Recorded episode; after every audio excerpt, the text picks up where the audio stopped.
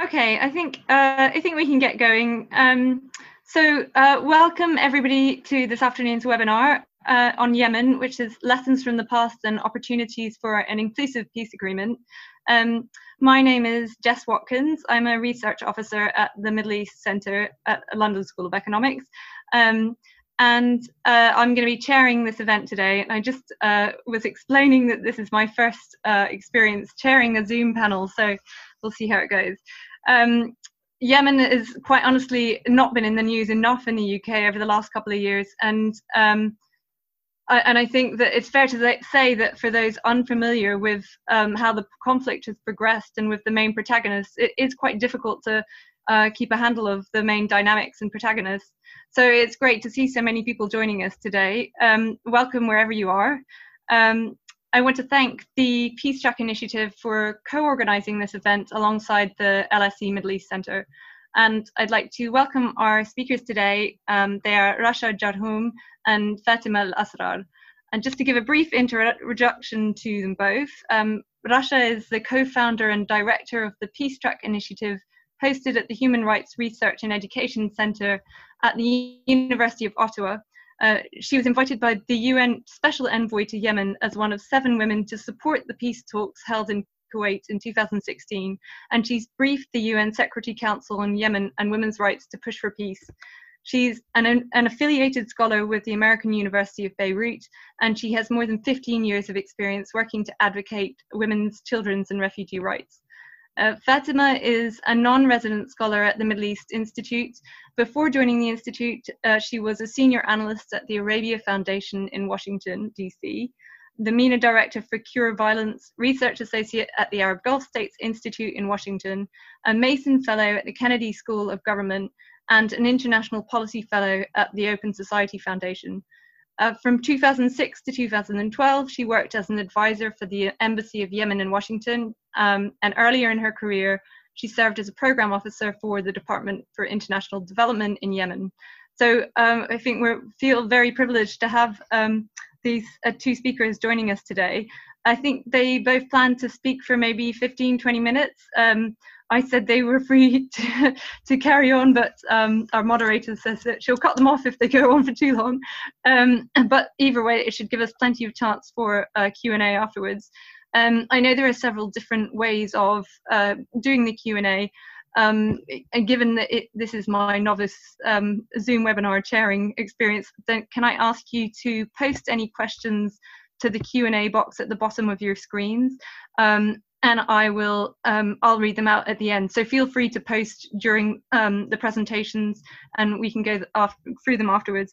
And I realize that I'm afraid that kind of cuts down on the interaction between you and the, the speakers, um, but I want to ensure that um, I don't miss things out. So we'll we'll see how that goes. Um, so please, I think uh, Rasha was going to speak first. So whenever you're ready. Um, also a note to, to everyone that this this event will be recorded um, and uh, it's also streaming on Facebook. So Rasha, if uh, if you're ready, then please, whenever you like to start. Thank you, Jessica. Uh, thank you everyone for uh, being with us and Ramadan Kareem for those who are uh, fasting. Um, as we all know, uh, recently there were many uh, calls for ceasefire, starting with the global call by the Secretary General and also by the UN envoy uh, in Yemen. Um, the national parties have welcomed these calls, uh, but we are yet to see uh, some tangible materialization of the ceasefire. Uh, as Peace Track Initiative Director and in our organization, we've been supporting the peace process in the last two years uh, and even before uh, and in my personal capacity. Um, um, our main focus is to uh, support localizing and feminizing the peace process. And we work in the three main diplomatic tracks, whether it is track one, track two, or track three. Uh, in track one, we try to support the inclusion mechanism uh, or, or advocate for an inclusive peace process. And in track two, we try to do consultations uh, specifically with women groups, um, uh, focusing on the main topics that are being discussed in the peace uh, agenda. Uh, and in track three, we support women at the local level who are doing peace building through the Women Solidarity Network. Uh, these women are working and negotiating humanitarian, uh, opening humanitarian corridors, uh, um, negotiating uh, local ceasefires to evacuate families from front lines, women working to mediate to end uh, small conflicts around water and land resources, and so on.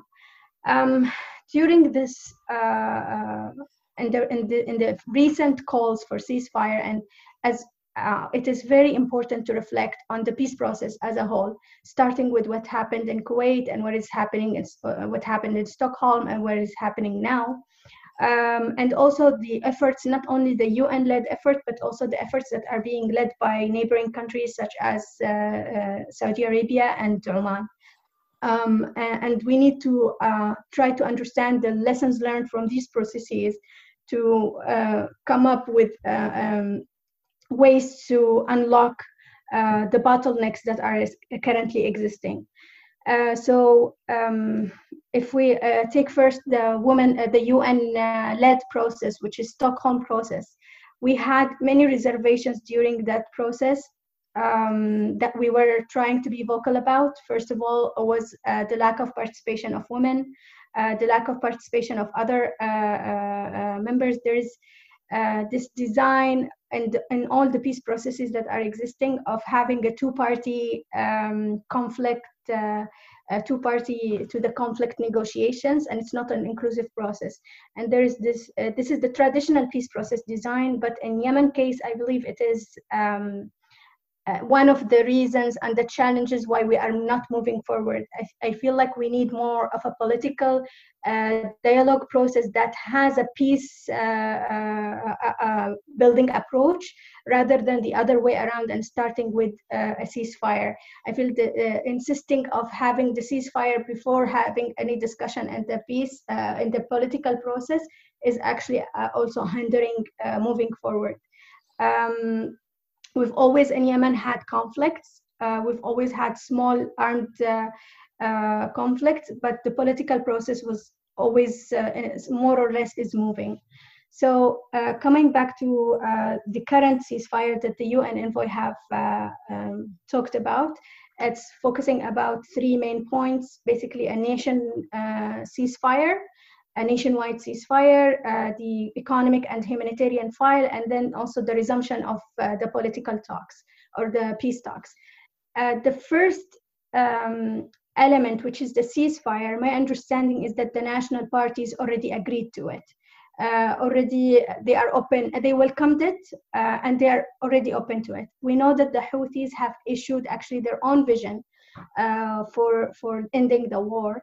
And when you read their vision, um, my information, my sources telling me they have incorporated all the ceasefire points, uh, largely all the ceasefire points that were proposed by the UN envoy office, except maybe one or two points. But generally, there was incorporation for all uh, that the UN envoy have uh, put forward. Uh, so where are they stuck? Where, my understanding is they are stuck because there isn't uh, a mechanism for, for monitoring once a ceasefire is announced um, I think they need to form also the committees uh, that need to uh, monitor the ceasefire. And in that, because of the exclusion of specific parties as well, there is a question. For example, the STC is excluded, the GPC uh, uh, is excluded, specifically GPC that have uh, armed fronts that they are leading. Uh, is also excluded. Tehama resistance is excluded. These are, if we talk about the armed uh, groups, um, the civil society is also excluded in terms of women, uh, youth, and civil society. It's not going to go forward if we have these actors excluded when it comes to uh, implementation. So when we say nationwide ceasefire, in this case, this is the main fronts that are between the Houthis and the government. Uh, uh, what about, for example, fronts that are led by the STC, such as Al-Dhale or other uh, areas? How is that going to be under the nationwide ceasefire? Um, another thing is that there was a huge focus between the uh, cross-border fighting more than what is happening inside Yemen in terms of hostilities. Um, this uh, uh, so basically uh, the Houthis stopping to attack uh, Saudi Arabia and Saudi Arabia or the coalition and Saudi Arabia stopping attacks inside uh, Yemen. And we know that Saudi Arabia have announced uh, a ceasefire and renewed it for another month which was positive. and I hope that the national actors will do the same. Although there is reports mainly from Houthi sources that um, the coalition still continues to have some attacks. We're yet to confirm that um, so the, the main point about the current ceasefire uh, is uh, questioning the monitoring mechanism and the inclusion. Uh, and in terms of the monitoring mechanism, we need civil society to be included. And we need a third party, independent party that is not party of the war to lead the, uh, if we say, air surveillance uh, instead of being uh, controlled by either conflict parties um, in terms of monitoring the the, uh, the air um, the ceasefire. Um, moving on to, or going back a little bit to Stockholm, the uh, some of the issues, for example, uh, releasing the detainees. Uh, there were some reservations by women groups uh, mainly uh, uh, talking about how the release will happen. first of all, mixing the arbitrarily detained civilians with prisoners of war or fighters.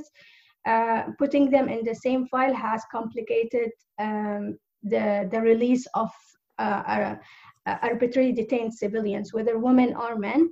Um, for that, there is needs uh, the UN needs to push for uh, unconditional release of arbitrarily detained civilians, not mix them with the prisoners of war. Another reservation was that was raised by women groups, mainly the Mothers of Abductees Association, was that once this release happens, and, and this is comparison to the local uh, release that happened before, the, the exchange happens with condition that the, the, this group will be exiled to this area, to another territory, not to the area where they were captured uh, under the control of a specific party.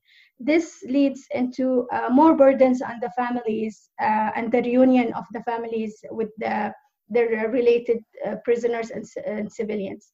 Uh, some families need to move to another location. This means that they need to move to another location.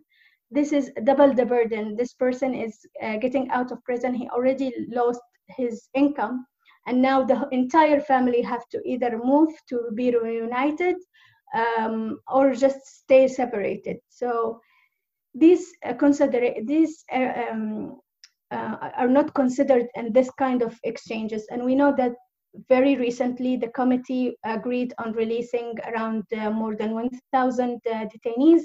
Um, and yesterday's uh, ICRC announced that it is very close. This is great news, and this would be the official first time that a UN-led process has, I think, finally succeeded uh, to have the uh, a formal release between the parties, uh, not the local mediation process. Um, going to the Saudi-led process, uh, the Saudi-led process, they are engaging with the Houthis uh, in, in direct uh, talks since the last quarter of last year. And we saw that there was um, at least informal ceasefire at that time, cross-border ceasefire, uh, that was not really announced, but it was at least de-escalation. Um, and then when Soleimani was killed, uh, kind of these efforts collapsed, and we saw an escalation specifically from the Houthis, uh, whether at the ground, uh, trying to take over, uh, actually succeeding to take over Nahm and then Jawf, and now expanding more to um, Marib. Um, but again, uh, we saw now, the, so for some time it was paused, but now it's revived again, and there is now direct uh, uh, informal talks with the, the Houthis. And uh, some of the points that are being discussed are, um, I think, um, um, uh, my understanding is um, there is uh, how how Saudis are trying to change the loyalty of uh, Houthis uh, to be less loyal to Iran and to be more loyal to Saudi Arabia, uh, and I think there is division between uh, Houthis themselves. Some are might uh, we might see some division in the coming period. Um, Oman is playing a role as well to support these efforts. And uh, uh, for the other, uh, basically the, the Riyadh agreement um, uh, that was between the government and the STC, um, we saw that there was no implementation. Uh, the, I mean, the, the first steps were basically the STC handing over the, the institutions in, in Aden, state institutions. But we saw uh, a couple of days ago, the STC has announced self-rule and reclaimed all the uh, state institutions that they have submitted before. And this was in objection of delays in um, implementing Riyadh agreement. And I think they are uh, more pushing for the political aspect of the Riyadh agreement to be implemented. And the political aspect was about having a government, having a governor for Aden and the South uh, governorates and the security officers in the South governorates and uh, this file has uh, seen some delays. But the main point was actually for the government and the STC to have a joint delegation for the peace process that is led by the UN uh, process. So if the Riyadh um, uh, agreement is not implemented, then naturally the ceasefire will also uh, that is led by the UN uh, um, will not be able to move forward. So they are interlinked although they are two separate processes somehow, but they are interlinked and the success of one depends on the other. Um, I think I will stop here to give some room for discussion as well. Um, yeah, thanks. Thanks so much, Rasha. Um, if you don't mind, perhaps we'll have uh, hear from Fatima first, and then we can come back to all of the the Q and A. Um, so yeah, Fatima, please. Um, thank you so much. Uh, thanks to everyone. Uh, uh thanks to LSE for organizing this and to Peace Track Initiative, and as well, um, uh, thank you, Rasha, for that excellent overview.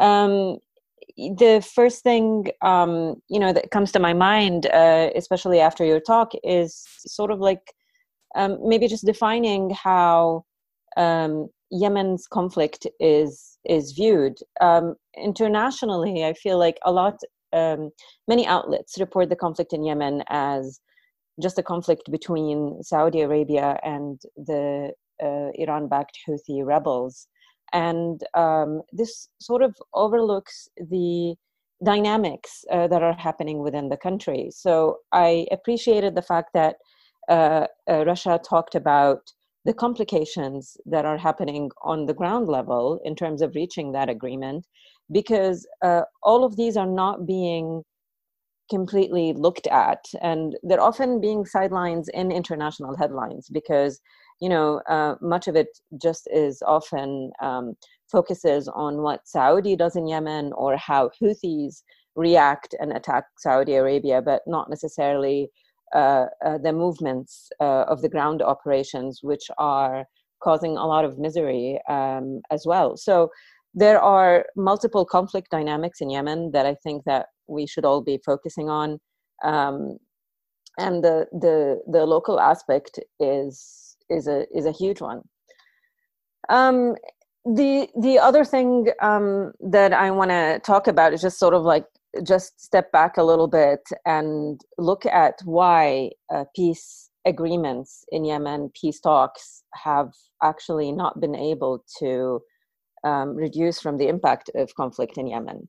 Um, and we've seen this since the Arab uprising in 2011 and the Yemen uprising 2010, uh, 2011, which ousted uh, Yemen's uh, president, Ali Abdullah Saleh, who has been in power for 30 years in Yemen. Um, shortly after that, I think that you know multiple initiatives came about to specifically um, stop conflict in Yemen to um, and, and and from a preemptive sense because the Yemen uprising were largely peaceful. Um, but what the concern was that there were multiple groups and multiple interests that if these interests are not catered for through a preemptive peace agreement that it will unlock conflicts in yemen and this is exactly what happened um, initially in 2011 we had the gulf initiative um, the GCC agreement, which was supposed to uh, put the country back on track, give it some type of experience in management uh, uh, of the country, make make some type of a power sharing agreement between the parties in order for uh, in order to preserve the system after Saleh's departure. Um, and through that, there were there was the National Dialogue Conference uh, as a mechanism to implement the GCC agreement. It was largely hailed as one of the uh, most successful models in in the Middle East region. But what we saw after that is that you know, despite the participation and the the inclusion, um, that has not managed to uh, stop conflict in Yemen. Um, uh, soon afterwards, the Houthis took over the Yemeni capital, overthrew the transitional government of Abdurrabbu Mansour Hadi, which was um, UN UN internationally backed, and you know conflict uh, uh, from that moment on uh, had basically brought in Saudi Arabia as uh, m- military intervention. Saudi Arabia and a group of allies. Um, the initial idea at that time, and especially for the regional um, uh, powers, is that this th- their military intervention would help pressure the Houthis and bring them back to the negotiating table. Uh, their idea is that the intervention should not last for more than two or three months, and that uh, after that, this will force the Houthis to just reconsider and reevaluate their position which is uh, you know six years later realized that it was just the wrong assessment. Um, uh, of course uh, um, given the complexities that are there on the ground the houthis have allied with uh, the former president ali abdullah saleh who had um, uh, control over state institutions in yemen and all of that had uh, just just maybe given them a a an experience in terms of how to negotiate, how to preserve and prolong their power in the country. And um, uh, it has been a very successful strategy for them. The UN, of course, tried to mediate uh, the Houthi government conflict. There were initially the Kuwait uh, peace talks, which have failed at the very end of the peace talks as uh, uh, the Houthis refused to sign uh, sign on them after months of, of talking. Uh, afterwards, with the new UN envoy who assumed his position in uh, 2018, um, the UN envoy has attempted to uh, launch peace talks in Geneva, which did not even uh, materialize uh, because the, the Houthi rebels just re- refused to participate. And then comes the Stockholm Agreement uh, that Rasha mentioned, and it was it was seen as an opportunity to build confidence between both parties and achieve real um, uh, de-escalation in the conflict. But two years later, we're finding that um, it has met some objective, but not all objectives. And actually, the situation is today in Yemen is arguably much worse than it was uh, before the Stockholm Agreement uh, took place. Um, uh, part of the reason of, of why that has happened is, you know, because there were multiple objectives, and uh, um, for each party going into the Stockholm Agreement, including the international community, and um, it's simply each party picked their own objective and and uh, ran with it, and uh, the Houthis ended up being um, perhaps the biggest winner uh, uh of that Stockholm Agreement because it had allowed them to expand military militarily all over the country, and as Rasha has mentioned before me, you, um, uh, the Houthis were able to expand into uh, Nehm and uh, Al Jawf, and they have plans to take over Ma'rib. And for people who are not familiar, these areas um, in Ma'rib and Nehm and Al Jawf are considered to be strong uh, um, government uh, and uh, it's a stronghold of the government and and its supporters and and the Saudis as well. So the the escalation on the ground, the displacement that had happened in these areas have caused major concern. The other thing is that also since uh, um, um, since the failure of the Iran deal or the suspension of the Iran deal by uh, by the current U.S. administration and the assassination of Qasem Soleimani, um, the Houthis intensified their focus on the south of Yemen and shifted their military strategy from uh, uh, defense to offense. And their expansion um, was clearly meant to reach uh, strategic areas in the south of Yemen that would allow them access to maritime resources in order to place more pressure on the international community to um, I mean, from one from one aspect, it shows their it shows Iran's reach in the region, and and uh, and in, in the other sense, it also um, demonstrates how uh, uh, they can they can pressure the international community to uh, recognize them as as a power um, in Yemen. So um, th- that has been a concern and also caused stabilization in the country. Uh, the the the other the the final agreement uh, that we saw in Yemen was the Riyadh agreement, which was uh, completely out of of uh, of everything else because that's a, another separate conflict, which is a conflict between the South uh, or representatives of of southern interests and the government of Yemen, and this was a competition between allies that I don't think the the Saudis had calculated or anyone in Yemen had calculated uh, uh, until recently. The the southern issue is is one of the uh, oldest issues in Yemen, alongside with the with the Houthi rebellions. Uh, the south used to be a a uh, the Yemen North and South united in 1990, and in 1994, just four years after unification, there was a civil war. Um, for for for people in Yemen, the civil war or the outcomes of the civil war closed the chapter of secession um, and started a, a, you know a future of a Yemeni state. But for many Southerners, it had opened a chapter of occupation, and uh, they have been um, uh, unable to reconcile with um, Yemen's uh, uh, dynamics after the, the civil war because the Southerners had had been uh, structurally marginalized uh, afterwards, and um, uh, as a result, it just kept their grievance very much alive. Um, and so the the, there are, you know, basically we can see that there are many conflicts that keep erupting in Yemen, and and it seems like Yemen cannot escape the conflict trap, especially after Saleh's uh, uh, departure from the picture.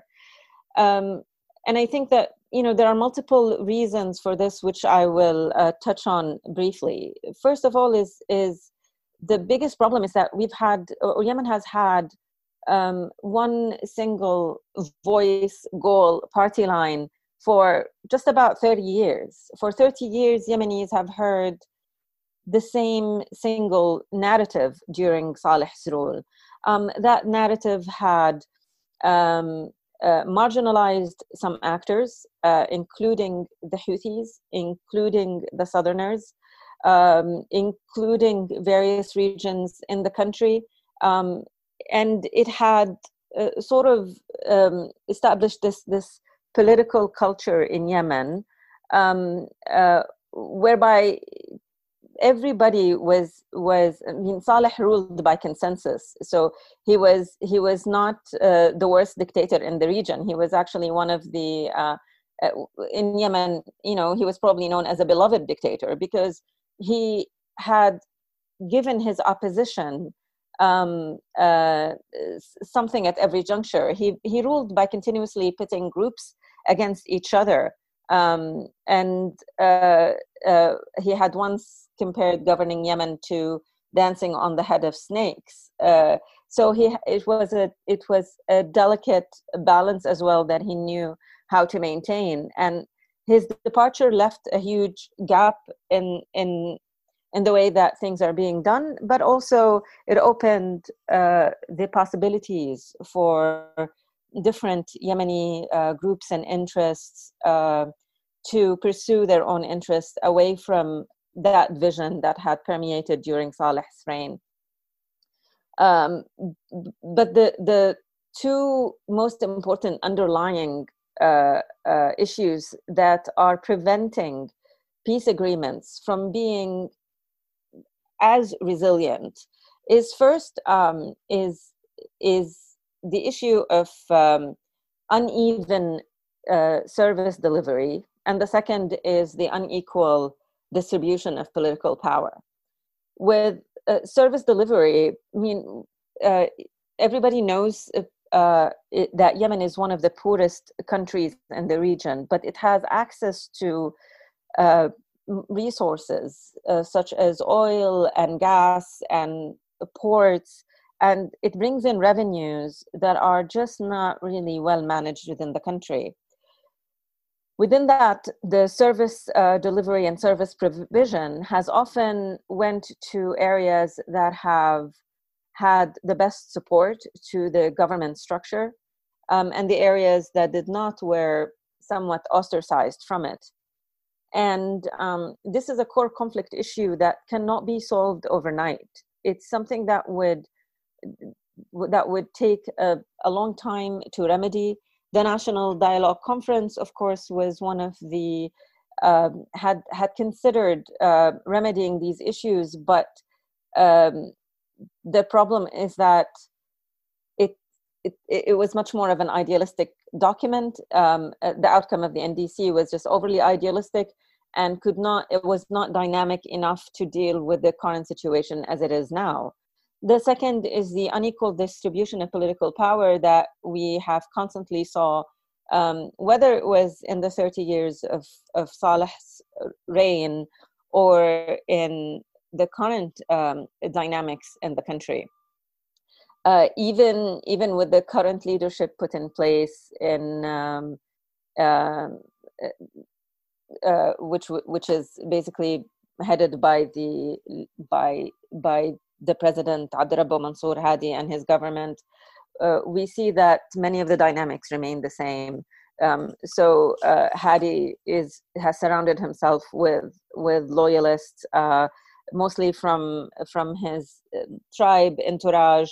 Many of the people around him come from his uh, uh, home city of Abyan, um, and the the the power distribution has uh, I would say Abdurrabbu Mansour Hadi himself is Southerner, so he had um, been accused of uh, putting many Southerners uh, around him in power and not distributing power equally.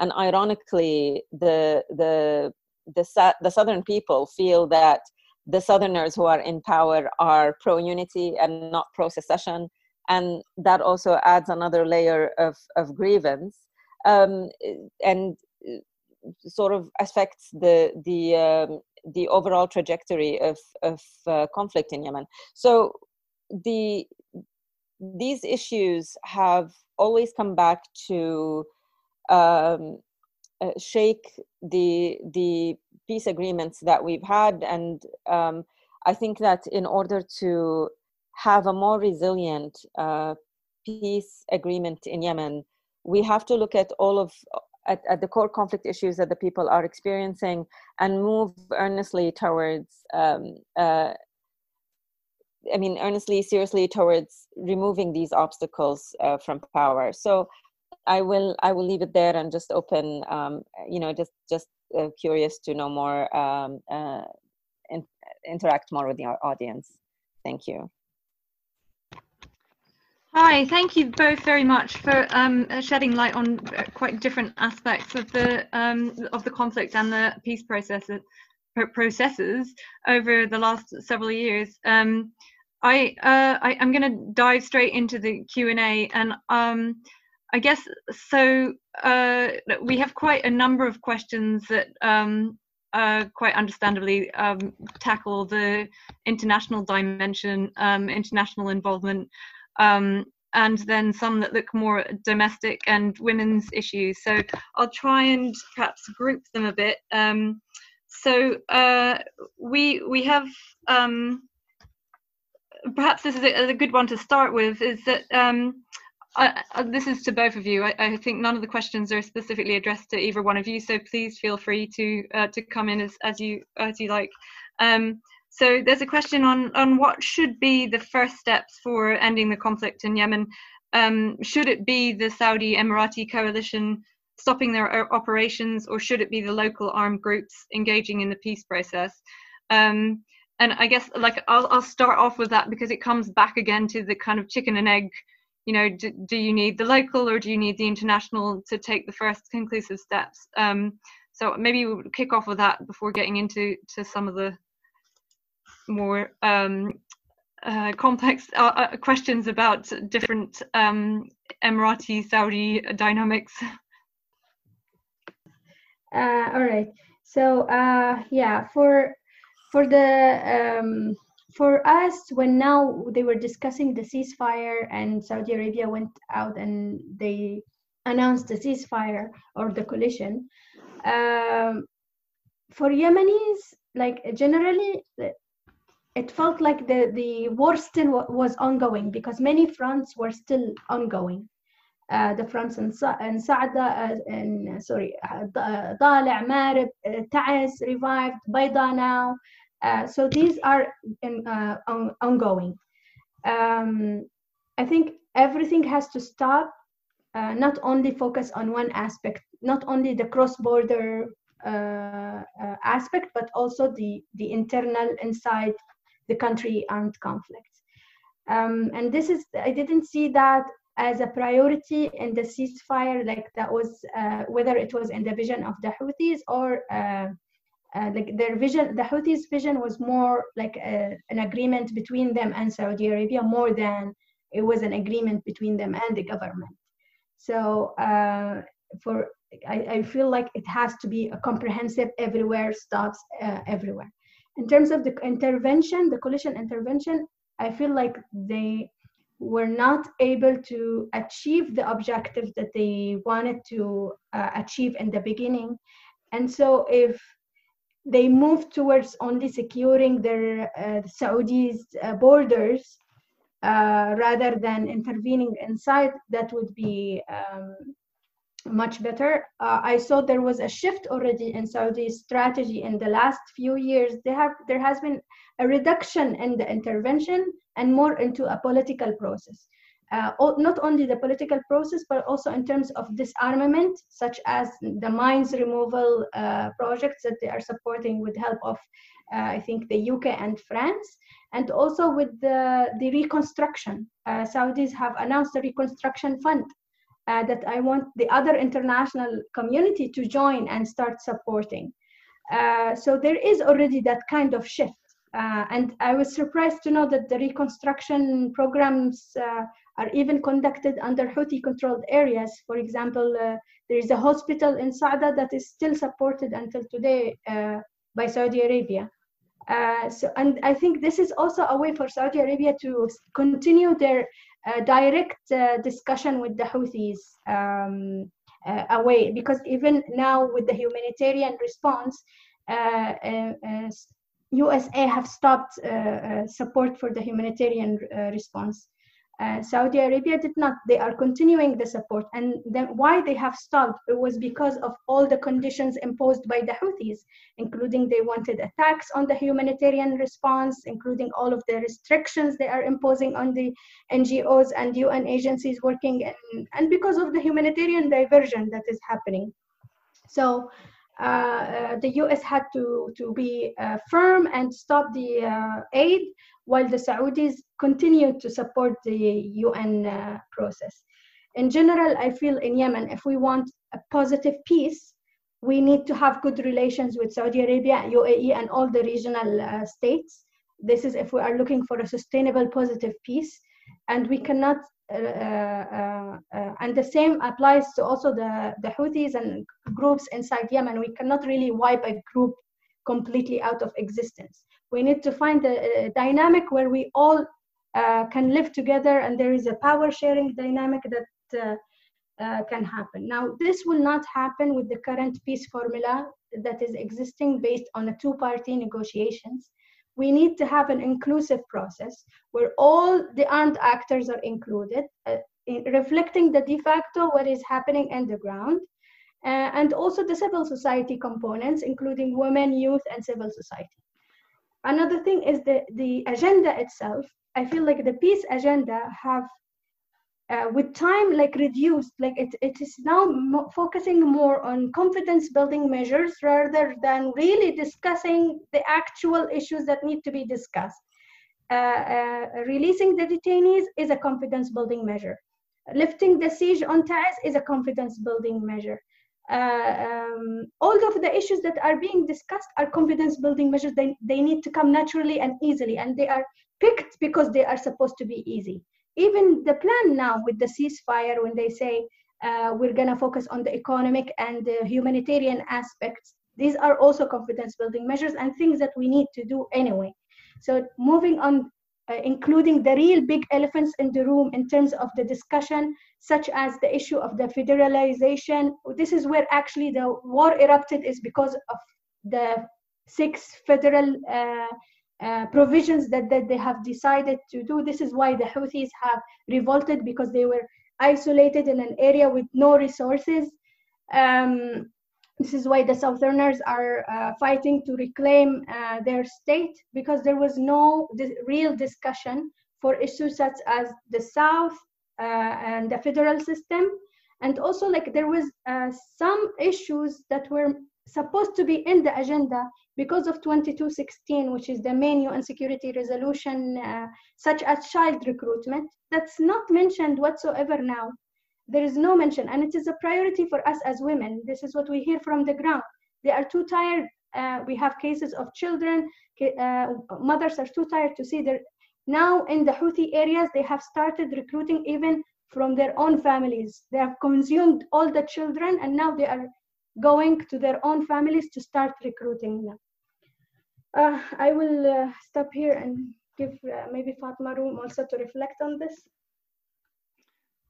Did you want to add to that, Fatima? Uh, I, I mean, I think I think Rasha ca captured it perfectly. Um, the the fighting, it, it's it's two it's two different conflict dynamics but the the most important thing is that to realize that the saudi intervention is not coming in a vacuum and that it helps support uh, uh, government forces maintain security in in their um, in their localities so the the first thing that we've heard um, uh, following the ceasefire is that the Houthis were continuing their ground incursions in in Al-Dhale, in Nahm, etc. Uh, even during the Stockholm Agreement, where the entire focus was on having a ceasefire in Hodeidah, it did not stop Houthis from attacking, uh, brutally attacking several areas in Hajjah, uh, um, including neutral tribes who had no relation with with Saudis or with the government of, of, of Abdurrabbu Mansour Hadi, and uh, areas in the south in Al-Dhale. So there, the the the military operations um, are extremely damaging, but they uh, on the ground are damaging, and they re- receive much less attention from the international community because they they're often viewed as low level scale conflicts. You know, where you hear few people dying every day by uh, uh, local weapons rather than internationally supplied weapons, which seem to uh, make make us in the West react, you know, uh, to what's what's going on. Um, and so we don't. What often doesn't get covered is is how much it is important for uh, the Yemeni government and the Saudis to maintain uh, security and stability for the areas that are threatened by the Houthi ground operations. And just recently, there was a study that said that there was an uptick in um, in Saudi airstrikes uh, in the past um, uh, couple of months in the area of Ma'rib, and if if you know why, it's because there has been an uptick on in Houthis ballistic missiles to the area of Ma'rib too. So it's a it's a two-way dynamic, and and we're only focusing on on one uh, issue. So it's it's crucial to have that stability on the ground. Um, and uh, frankly, once once the parties on the ground agree, once there's a power sharing dynamic uh, on the ground, um, uh, what is what is most important is that there's an ability to enforce that power sharing dynamic and that uh, no party uh, militarily overpowers the other. And um, if if that could happen if yemen could guarantee that it could be it could secure its borders that it will not pose a threat to the region and it will not pose a threat to maritime international security then there is no reason for the Saudis and the Emiratis to intervene in Yemen. Uh, so we need to also remove that reason from existence. Thanks very much. Um, just a few, you have covered uh, these in part, but a few more questions that we had on um, on the extent to which the Saudi and the Emirati uh, interests uh, in Yemen converge or diverge, and um, for example, what is the UAE support for the STC? Um, and similarly, even within the Emirates itself, do Abu Dhabi and Dubai take different approaches? Um, and one also, and could you say anything more on the um, the dimensions of Omani facilitation role? Oman has kind of uh, gained this reputation for um, playing an intermediary role, but um, perhaps you can comment on on any of those points so maybe maybe I'll I'll talk about the Emirati role and you can talk about the Omani role. But um, uh, with the first point of intervention in Yemen for both the Saudis and the Emiratis were in Aden because the first uh, grand military operations and the first ballistic or the first missiles that were fired in the country were actually the Houthi Saleh missiles on uh, on Aden and and when that incursion happened in the in, in the south. Um, uh, the president uh, Abdurrabbu Mansour Hadi requested Saudis help, and the Saudis formed this coalition to intervene. Um, uh, there was already local resistance built in Aden, and this is this was uh, due to years of of you know feeling marginalized naturally. Um, so there was an existing north-south conflict dynamic um, um, that had uh, helped in, in prepping up some type of local resistance in the south that that minimized from uh, the devastating um, Houthi Saleh incursions, but also um, in within that the Saudis saw it as um, um, both both the coalition members so saw them as as sort of um, the first uh, group that they could uh, train and and endorse. Uh, because for Saudi Arabia, I mean, yes, their general stated objective is restoring the legitimate government of Yemen uh, to power, uh, but also Saudi's intervention in the war is primarily to protect its border. So Saudi had shifted the majority of focus in securing its its border um, uh, uh, which is closer to the Houthi areas. It shares it shares a border with with Saada, and it's it's close to Al Ma'rib and Al Jawf. So it focused around there. And with the Emiratis, they overtook uh, uh, the south um, uh, for. So it, it's it sort of seemed like almost a division of labor within the coalition members, but um, uh, also there are some some historic uh, relations and some uh, actual connections. Like the many many of the many of the of the yemenis had settled in the gulf for a very long time. So there was a sizable uh, population that had originated from the south of yemen and lived in the united arab emirates as well. And that had made sort of the connection uh, uh, between Emirates and the south of Yemen flow a little bit more organically, in my opinion. uh, the the other bits and pieces here um, is that uh, uh, the UAE had uh, maintained a robust um, counter-terrorism program. It seeks to increase its influence in the region and has a, and increase its influence internationally through its a counterterrorism program and had trained southern forces uh, or southern militias to uh, counter um, uh, some on, on counterterrorism, uh, which specifically this, the South in, in particular was subjected to. We did not see the same um, uh, terrorism operations up in the North Country, but the South was somewhat more susceptible to that than the North. Um, so by virtue of, of uh, Emirati's involvement in, in the beginning, which was three years of strong coordination and involvement, and uh, because there was already a, a tendency, um, or, or would say maybe a political vacuum, because the government was not, the government was stationed in Riyadh. Abdurrabbu Mansour Hadi was stationed in Riyadh. Uh, so that created uh, this dynamic whereby the the Emiratis had helped uh, a group of Southerners um, uh, capitalize on the on the issue of of uh, secession um, and helped organize them. It provided them a platform and funding. And um, you know there are many theories to why this had happened. Um,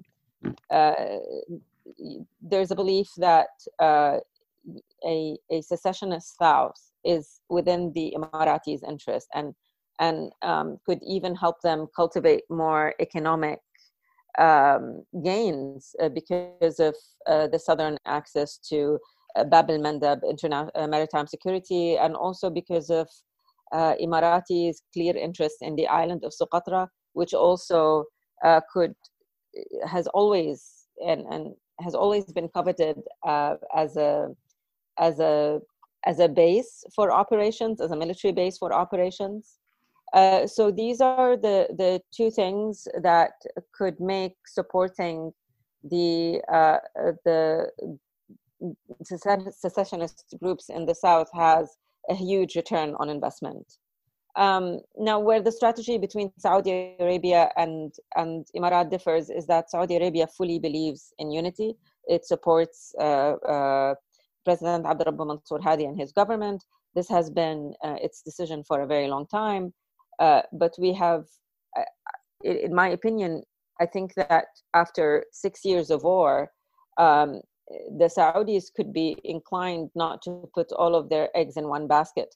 They remain a strong ally with the with Emiratis, and I think that the relationship with the Emiratis is much more important than the relationship with a Yemeni government that may or may not be there.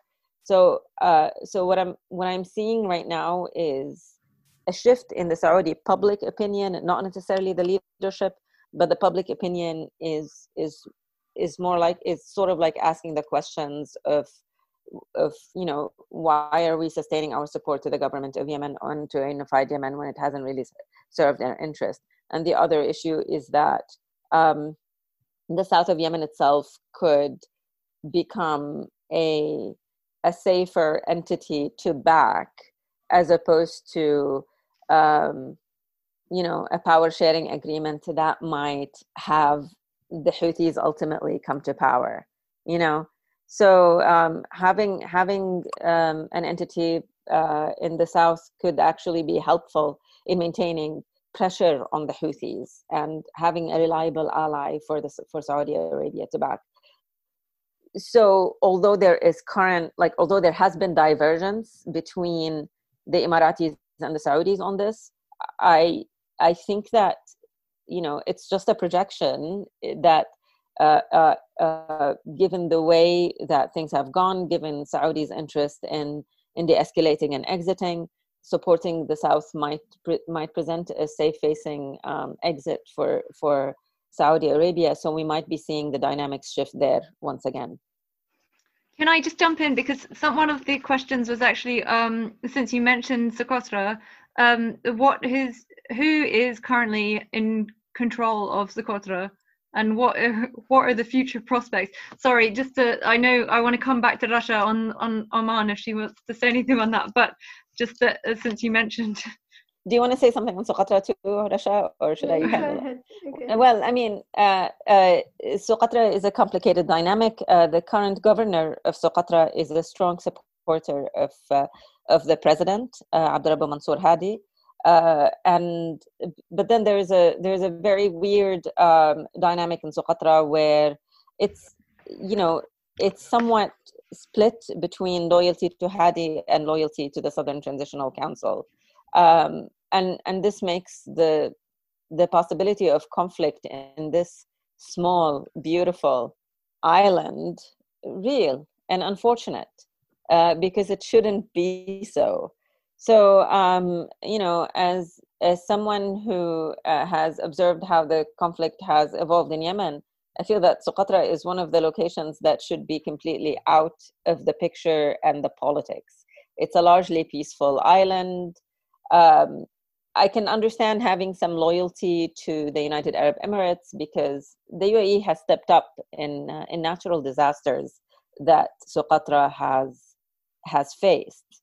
Uh, but this this should not automatically translate into um, uh, Socotrians need to um, you know uh, secede or whatever. Socotrians feel that they have their main loyalty to the south um, of Yemen, but but also it's important to to remember that uh, you know the Southern Transitional Council in Yemen, which is largely which has been which popped up in 2018, I believe, uh, was established in 2018 and uh, relatively new, does not represent everybody in the South. And that there are, you know, as I mentioned, the president of Yemen himself is Southerner. So there are factions in the South as well that support unity. Uh, and there are factions when, within the South that support the uh, Islah party in Yemen, which is loosely um, connected to the Muslim Brotherhood. So uh, and and that has enmity with the with the with the STC. So I mean, as you can see, it's a little bit um, it's a little bit complicated, uh, but you know, Socotra is best preserved out of out of this this chaos. It should be it should be left out of this conflict because there is no reason for it to experience this conflict and any aid that comes to this island should really be unconditional and free of you know long-term investment interests whether whether commercial investments or uh, political investments thanks um, Rasha, just to come back to you on um, on the issue of Oman, or if you wanted to also to to add anything on um, Emirati Saudi involvement. I think Fatima covered uh, the Emirati Saudi involvement very well. Uh, just to add that if they did have some economic interest, maybe uh, Saudi ha- maybe had an interest to have an access for pipelines uh, to the Arab Sea. UAE uh, had interest maybe to control a port as well, and they have done that before the war. They have rented actually Aden port. So this is this is economic interest we it's not a reason why they are uh, like there is uh, like some people devilize the, ro- the role of Saudi Arabia and UAE because of interest and and the, in these economic interests. These can be discussed separately, uh, negotiated for economic benefits, mutual economic benefits. It can be done in peace. Doesn't have to be uh, like uh, some people justify this as an occupation because of their economic interest. But the, the reality is Yemen is reliant on, on the Gulf now, especially now with the reconstruction, it's going to be reliant on them even more. I, am not seeing any Western country uh, stepping up on that department. I haven't seen any commitment so far, and we have been calling since Kuwait, since we went to Kuwait in 2016 for an international fund for reconstruction for Yemen, and we didn't see any commitment in that regard. Now, for Oman role, I, I, believe they are a facilitator for the KSA and uh, Houthis. So they host the meetings uh, you, before the Corona period in, in Oman. I think they were advising um, the Saudi uh, Saudi Arabia how to like I think maybe um, advise in terms of uh, establishing a relation, direct relation with the Houthis instead of uh, asking them to compromise their relation with Iran or give it up. So just establishing something like that. Um, this is as far as I know. But I know that Oman's involvement for Yemen as well was always positive in terms of even local mediation. They were involved in many local mediations to release prisoners um, or things like this. Um, yeah, there was a question about the women representation, specifically the South representation, if you'd allow me to comment on that as well. Yeah, of course. Uh, generally, the representation and the peace process is very, very weak for women, and this is such a disappointment comparing to what we have achieved during the national dialogue. Um, so the official track one representation or the women representation within the delegates, it's zero and everywhere except for uh, the government delegation, they had one woman. Even the STC did not have any women in the Riyadh agreement, or the government in the Riyadh agreement did not have in their own delegation any women. Uh, all the committees that are formed for implementing Riyadh, for, for the prisoners exchange, for Taiz committees, all the main committees that are formed from the peace process, they have no women. Um, women are always found in parallel. We're trying to uh, uh, influence in parallel. Uh, uh, and we're trying to claim our own space and invite those actors to our space to talk to us and influence their decisions. Um, for the Southerners, they have been specifically those with a, a voice for self determination and independence. They have indeed been completely uh, um, the, uh, excluded whether in the track two process or in uh, not not like in the track two process led by the UN envoy rather than the track two actors because some track two actors are only focused on the South issue. Um, so this is just to give some idea about women's uh, participation. Great, thank you. And and actually, we did. Um, you've. Uh, I wanted to get back to asking about. The, in women's involvement as a whole because it is always the case that in um, in civil war uh, women are always sidelined but and yet arguably you can't have a peace process let alone a just peace process without taking on board their considerations so and i know this is the um, a peace track initiative is uh, how do you raise that and as, as an issue amongst power brokers that they have to take seriously? Like what how do you do it? Like a process? Um, we have came to the conclusion that we're not gonna wait for an invitation and we will just go and claim the space or crash whatever meeting they have. Um, so the first time uh, for the track two for the track one process uh, the first time we decided to send our own delegation was in geneva uh, 2018 we sent our own delegation uh, and their main um, uh, um, uh, objective was to share joint messages from the women and to meet with all the actors who were present, whether they are the international diplomats, the UN envoy himself, or the national delegation. Of course, uh, for Geneva, it was easy for us because the UN Palais is basically where the Human Rights Council is held, its sessions. So it's uh, our playground as human rights defenders, and we know how to access that space. In fact, we accessed it and we were giving permissions to diplomats to come and to have access to us. So uh, in that uh, uh, instance, we were able to do it, but the entire process collapsed because the Houthis uh, were not able to arrive. In Stockholm, it was uh, much more difficult. Uh, Stockholm is a new territory for us. And frankly, when we heard it was going to be held in Stockholm, we were very happy because our thinking was this is a feminist foreign country. Um, they have a foreign uh, feminist foreign uh, policy. So we were hoping that uh, the uh, stock uh, the Swedes will be more uh, affirm with having women's representation, but we did not see that. the government came with only one woman, and the Houthis actually came with double their number. Like they were supposed to be 12, they came 24 men.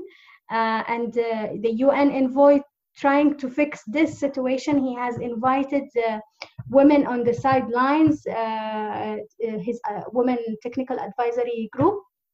However, these women were not even allowed to have uh, space uh, or to be present, not even in the opening ceremony or the closing ceremony. Uh, and uh, uh, I'm not sure uh, how much involved they were in advising and providing technical input. My understanding, there was no formal consultation during the consultation itself with them to, to, to support the process. Um, for for uh, for um, yeah, I forgot my uh, my thoughts. But gener- for Riyadh, for Riyadh, what we have noticed is that the Saudis were more open, and this is something I heard from uh, some diplomats when we talked about uh, including women. They were like, uh, you know, your Gulf partners are not happy with women uh, being present in the peace process. insinuating that it is Saudi Arabia who is blocking women's participation, but we saw in Riyadh process they were actually we were able to send 16 women to attend the ceremony and they sat in the front rows and it was like the organization for it happened very quickly it was not uh, as planned uh, as as we hoped for but there was room for them to arrive processing their visas very quickly there was so much cooperation from the saudi side to have women in, in, in that space uh, so we have now uh, remove the excuse uh, to blame uh, the regional partners. For the national partners, uh, so the, nas- the government, for example, and the Houthis, I'm saying the government now have launched the National Action Plan for Women, Peace and Security. They have approved it in December, and they have a very clear uh, uh, objective to include women in the negotiations by no less than 30%. So their commitment now is written and approved, and they are committed to the national dialogue as well outcomes which is the 30% so in terms of commitment from the side of the government they have their commitment and we just need to hold them accountable and impose on them the 30% no less than 30% quota for the houthis side the houthis have appointed a representative for them in new york who is a woman so they don't really have a problem with having women during the national dialogue they had women within their uh, uh, Ansarullah delegation uh, uh, uh, they, they have issued their vision for 20, I don't know how much. that vision talks about inclusion of women and youth. So they're not really opposing to having women. So all it takes is only the design process that is led by the UN envoy. And the UN envoy is, is hesitant to impose uh, the 30% quota because he's worried that it's going to be used as an excuse and things will collapse. But my message to him is that things are already collapsed. Nothing is moving forward. Don't use this as well as an excuse. Mm-hmm. Be firm and ask for it, and it will uh, happen. Thanks. Thanks.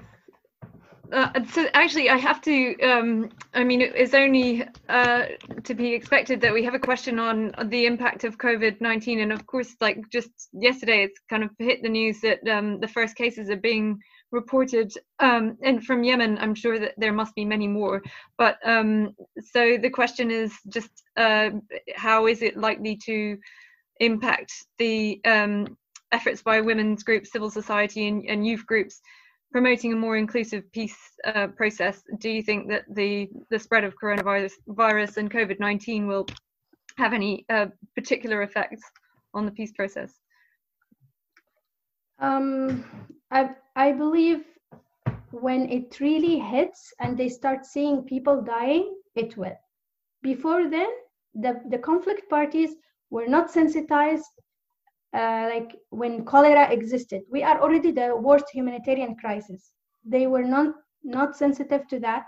Uh, dengue fever, cholera, we had all kinds of disasters, famine, all kinds of disaster. There was no reaction to end the war from the national parties. Until they start dying from corona, we will see some response in terms of uh, cease, serious ceasefire. Mm-hmm.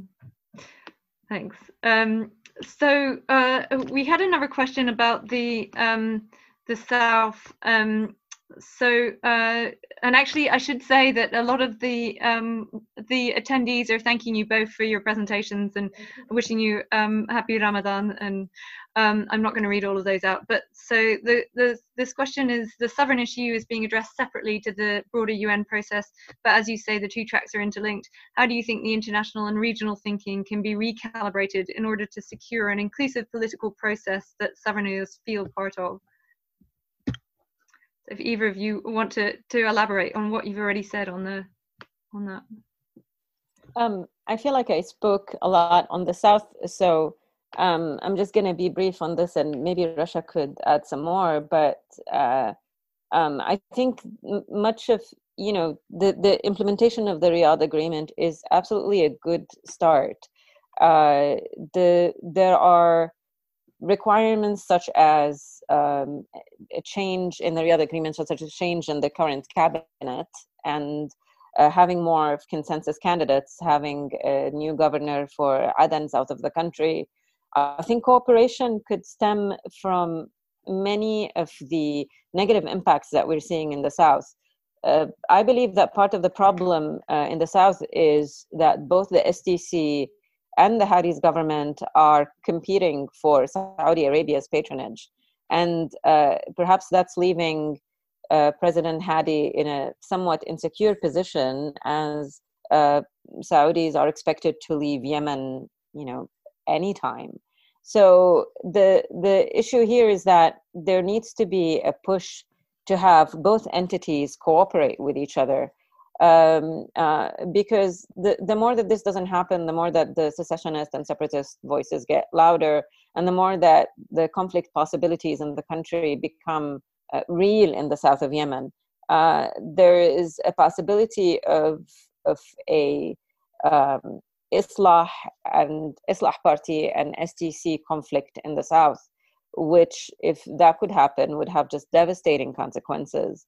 And right now there are many groups that are just drumming the the or beating the drums of war um, to to march to the south which i find just really mind-boggling after six years of conflict that no one has really learned a lesson and that there's still a thirst for more power and uh, uh, and just absolute control in one area.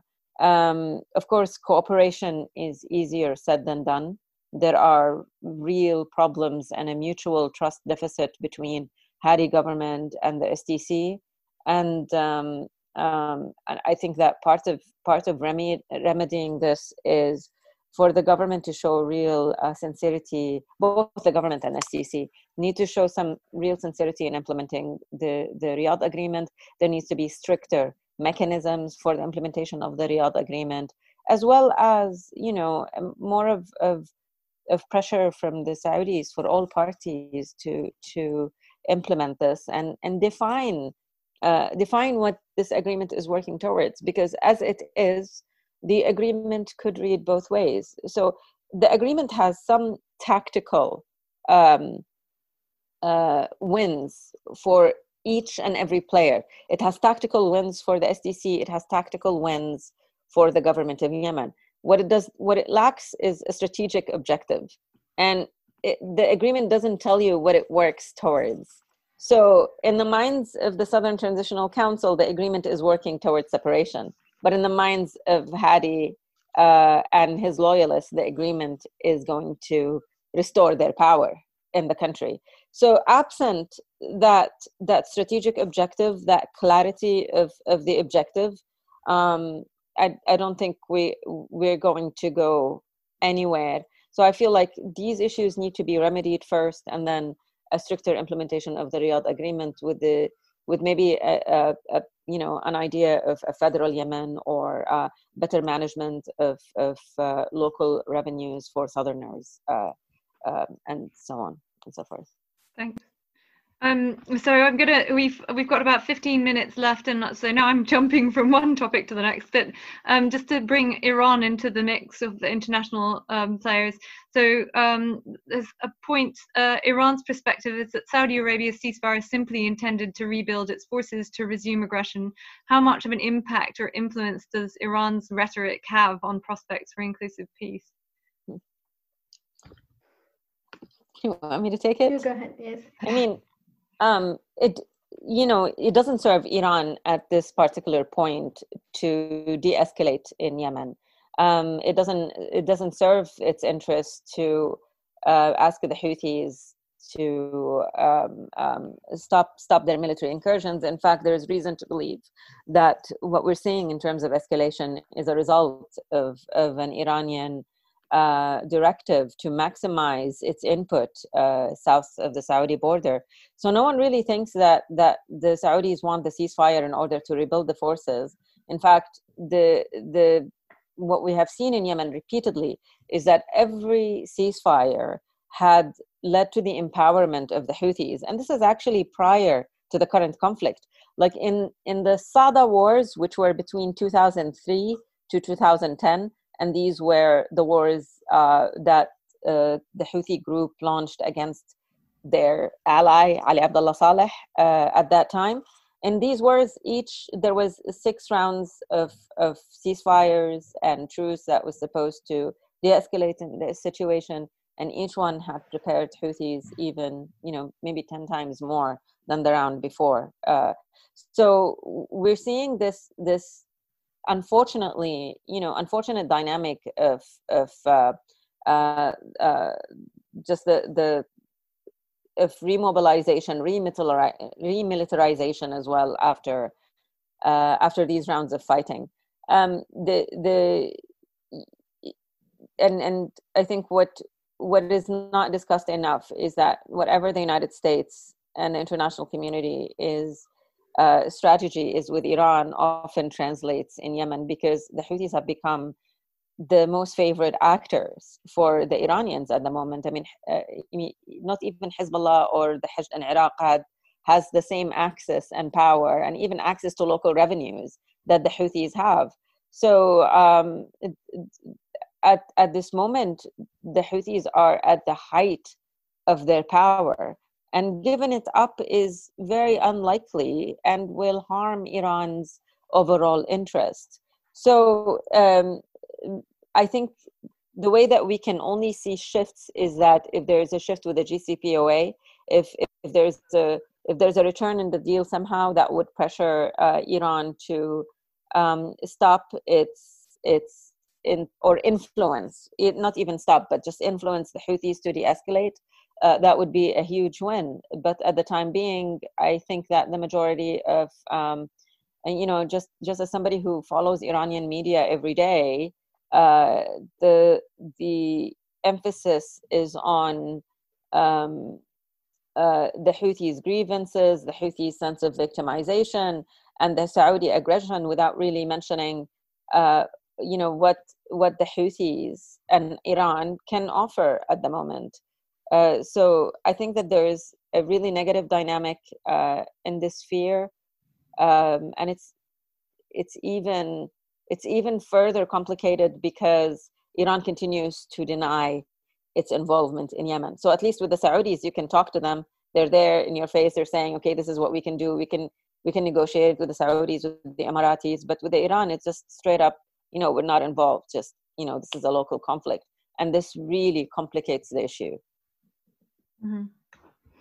Um, okay, I, I think maybe I've got time for like two more questions. Um, I have so there's a question about um, and actually I feel this might be directed to the Middle East Center about in terms of uh, discussing conflict um, and do we not need to um, somebody from within Yemen to who can discuss the economic impact and um, and actually at, at, the Middle East Center we are um, we are uh, very eager to um, have researchers speak about Yemen more broadly. Um, so, uh, but, I uh, respond, Jessica? Sorry to this yeah. because every time I am in a panel, people, uh, some people come and, and talk about me as a woman in the diaspora. Uh, as uh, we always, as Peace Track Initiative, try to support women from the ground to access all spaces. We nominate them for all spaces when I'm speaking here, it doesn't mean that uh, there is not an opportunity for someone from the ground to be here. But also, we are very heavily involved with women on the ground. As I said, we have the Women's Solidarity Network. It uh, has uh, 250 women inside and outside the country. We consult with women inside Yemen on regular basis, if not on daily basis. I have I receive uh, messages from them and everything. Every time I come and talk here, I'm talking based on evidence collected from women on the ground. Uh, this does not mean that I'm not supporting my fellow women who are in the ground to be here, and we have other events hopefully, and we will host women from the ground. Uh, sometimes the logistical reasons, uh, connection issues, or the visas uh, before the corona season, these prevent us. But for us, the priority is to really make their voice be heard, and as much as possible for them to be uh, to to access those spaces. Thank you. Thank I would I would just quickly add to that is that um, many of the people I speak to um, uh, do have a challenge speaking up in their locality, whether they are in government controlled areas or even STC or the Houthis areas, and uh, there's often a price for speaking.